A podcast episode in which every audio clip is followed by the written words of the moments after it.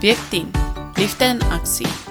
Neem ons tyd in ons gejaagde lewe om stil te staan, te sien en te reageer op die belofte wat God vir ons wys, of is ons net te besig om daaraan te dink? Liefde in aksie beteken om gewillig te wees om deur die Heilige Gees gelei te word, sodat ons kan hoor of sien wanneer hy vir ons iemand wys wat hulp nodig het of wat liefde nodig het. Vandag se Bybelverhaal gaan juis oor hoe Jesus altyd bereid was om in liefde te reageer.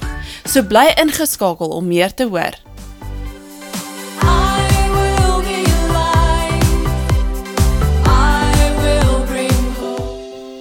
Lukas 8 vers 43 tot 48. Jesus was op pad na 'n sterwende dogtertjie en was deur baie mense omring. In die skare was daar 'n vrou wat vir 12 jaar aanhoudend gebloei het. Sy het alles wat sy gehad het spandeer aan dokters, maar niemand kon haar genees nie. Sy het van agter af na Jesus gegaan en die soem van sy kleed geraak en dadelik het die bloeding opgehou. Toe vra Jesus: "Wie het my aangeraak?"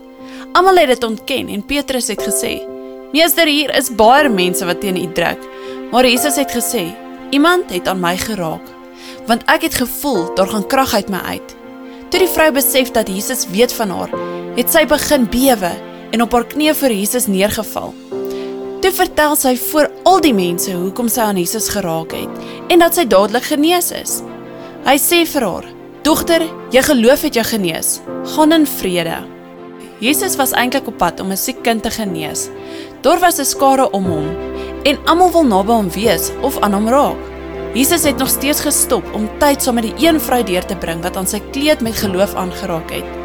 Op daardie oomblik was niks vir hom belangriker as die nood van hierdie vrou nie. Deur die verhaal van die vrou wat Jesus se kleed aangeraak het om genees te word, fokus ons op Jesus se optrede en op regte liefde. Ons kernvers vir die dag is uit 1 Johannes 3 vers 18. Kinders, laat ons nie lief hê met woorde of gepraatery nie, maar eerder deur ons optrede en met opregte bedoelings. Dit leer ons om voorberei te wees om by Jesus te hoor vir wie ons kan help en vir wie ons kan bid. Ons word herinner om aan ander te dink en liefde te betoon. Om 'n lewe van liefde te leef beteken dat ons beskikbaar is vir die mense rondom ons. Kom ons bid saam. Dankie Pappa God dat U my kan sien en hoor wanneer ek U aanroep vir genesing, vir vir herstel. Gaan hom net oordien. Kom ons bid saam.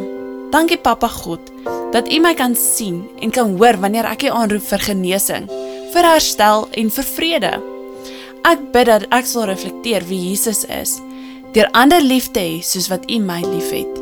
Amen.